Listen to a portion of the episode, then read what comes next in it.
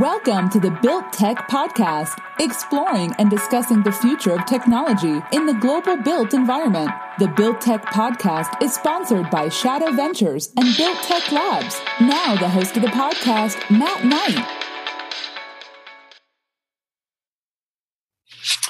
Hi, this is Matt Knight with Shadow Ventures and Built Tech Labs on another edition of the Built Tech Labs podcast.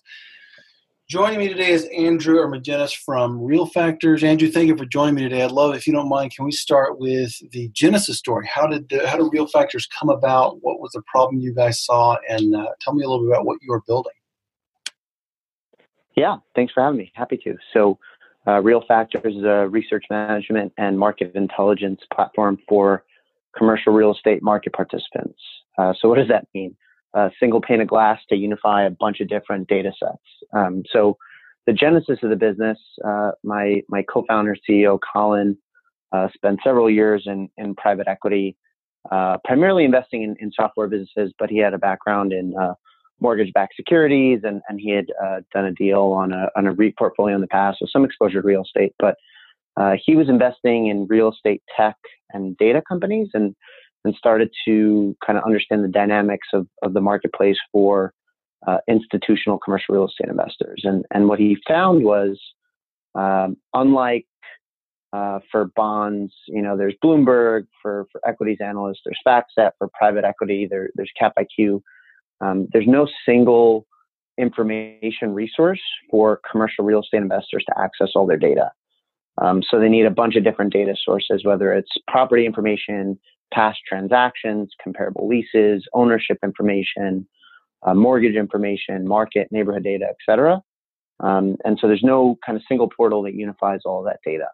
Uh, and as a consequence, if you're a, an analyst at one of these big firms, uh, you're trying to evaluate, you know, a, an office park in uh, Seattle, whatever it may be.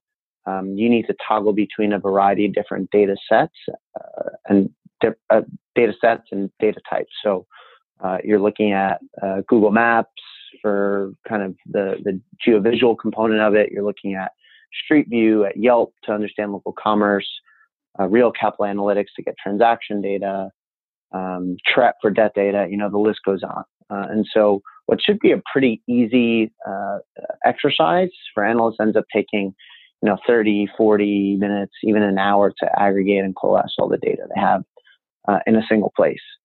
Um, and so that's that's kind of the, the genesis. So uh, we want to unify all the commercial data sets, uh, internal data sets folks use, and publicly available data sets uh, in a single place, uh, so that they we can enhance data accessibility, optimize the deal process, uh, etc. Um, and so, you know, in addition to that, we're building what we're calling the the real indices portion of our our data terminal product, which is uh, essentially a, a cross section, a variety of different data sets to better understand local markets and submarkets. So, uh, first couple of examples of, of, things we're building, we're fusing uh, Yelp and Google Places data with, with an algorithm to determine uh, kind of neighborhood uh, quality when it comes to local business, proximity uh, to given things. So, how close are you to Whole Foods or something of that sort? and then a neighborhood comparison tool to compare different neighborhoods. So when I hear data terminal, I think of Bloomberg. Is it fair to say a Bloomberg data terminal for CRE private equity? Exactly, spot on. That's the, the analogy we give to most folks. Perfect. What, what are you hearing problem set? Is that is that really mainly just that the information is too disparate and unusable, and this is what you guys are solving? Yeah, I, you know, I think that that's really phase one. Um, the there's just a, a the low hanging fruit opportunities to optimize the the data management and accessibility portion of what folks are working on, but um, there there's a much kind of bigger picture we're we're getting at here. So a few things. First, you know, real estate as an industry has a large amount of institutional uh, allocation, and that's growing. If you look at the trends from kind of early 2000s all the way to today, it's consistently going up. Uh, there's increasing allocation from sovereign wealth funds and, and foreign nations. Uh, so competition in the United States is is rising. Um, so that's kind of real estate market. As an aside, you know, there's um, a variety of alternative data sets rising that that people can will be should be able to take use of. Um, so things like uh, cell phone tracking, uh, satellite imagery, zoning and permitting data, et cetera. Um, and so what, what, we're trying to do is we're, we're, working off of those kind of trends in commercial real estate and trying to bring together uh, some alternative data sets to give folks an edge when, when investing in different commercial properties. In, in a similar vein, I mean, I think CRE is a little notorious for silos of data. You know, kind of been one of the slowest industries to open up open sources of data. Any have you seen anything as you guys are testing this out with people and having your beta testers? Anything show up as a trend in that where people are less likely to give you access to their data that's proprietary to them, whereas in other industries it's a little more commonplace? Yeah, no, that's a good point. Uh, I, I, think the the industry in general, uh, you know, probably kind of similar to industrials or, or healthcare, it's, it's pretty slow to adopt. Um, you know, as I'm sure you know, as, as part of Built Tech and, and, Shadow Ventures, the kind of CRE tech landscape has grown over the past four to five years with the with the amount of prop tech and built tech companies that are popping up. Um, I would say it would have been difficult to go after this opportunity five years ago.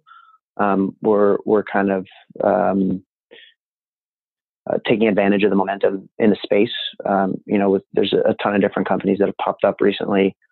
Um, you know, whether it's Juniper Square or CompStak is a little bit older. There's, um, you know, people are or commercial real estate investors are talking to more and more uh, tech companies and, and becoming, uh, you know, even having their own venture arms to invest in in different tech companies. So um, I think that's one component of, of what we're working with.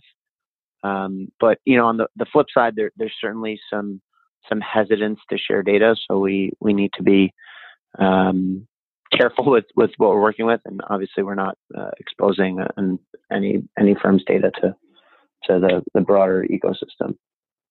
Hope that answered your question. Yeah, yeah. I mean, I guess I'm getting at is along those lines. 2023, five years from now, do you think CRE is a much more open data community, or is it always going to be this kind of insular, my data and my comps are mine, I can't share with anybody?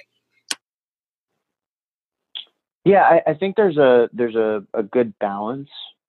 Um, the uh, it, it, if you think about like the, the industry in general, there's there's actually a decent amount of of, of data sharing.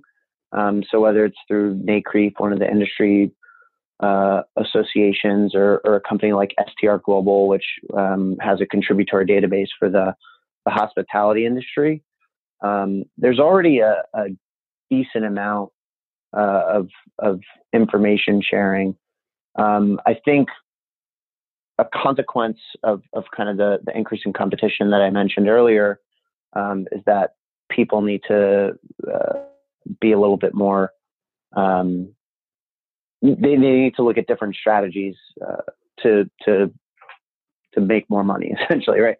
Um, and so uh, alternative data is, is one way to do that and i think you know there there can be some success of companies that are trying to build a, a contributory database um, down the line uh, you know I, that being said i think it's still you know we're still a while away from from people sharing every single one of their uh, internal data points uh, externally. Sure.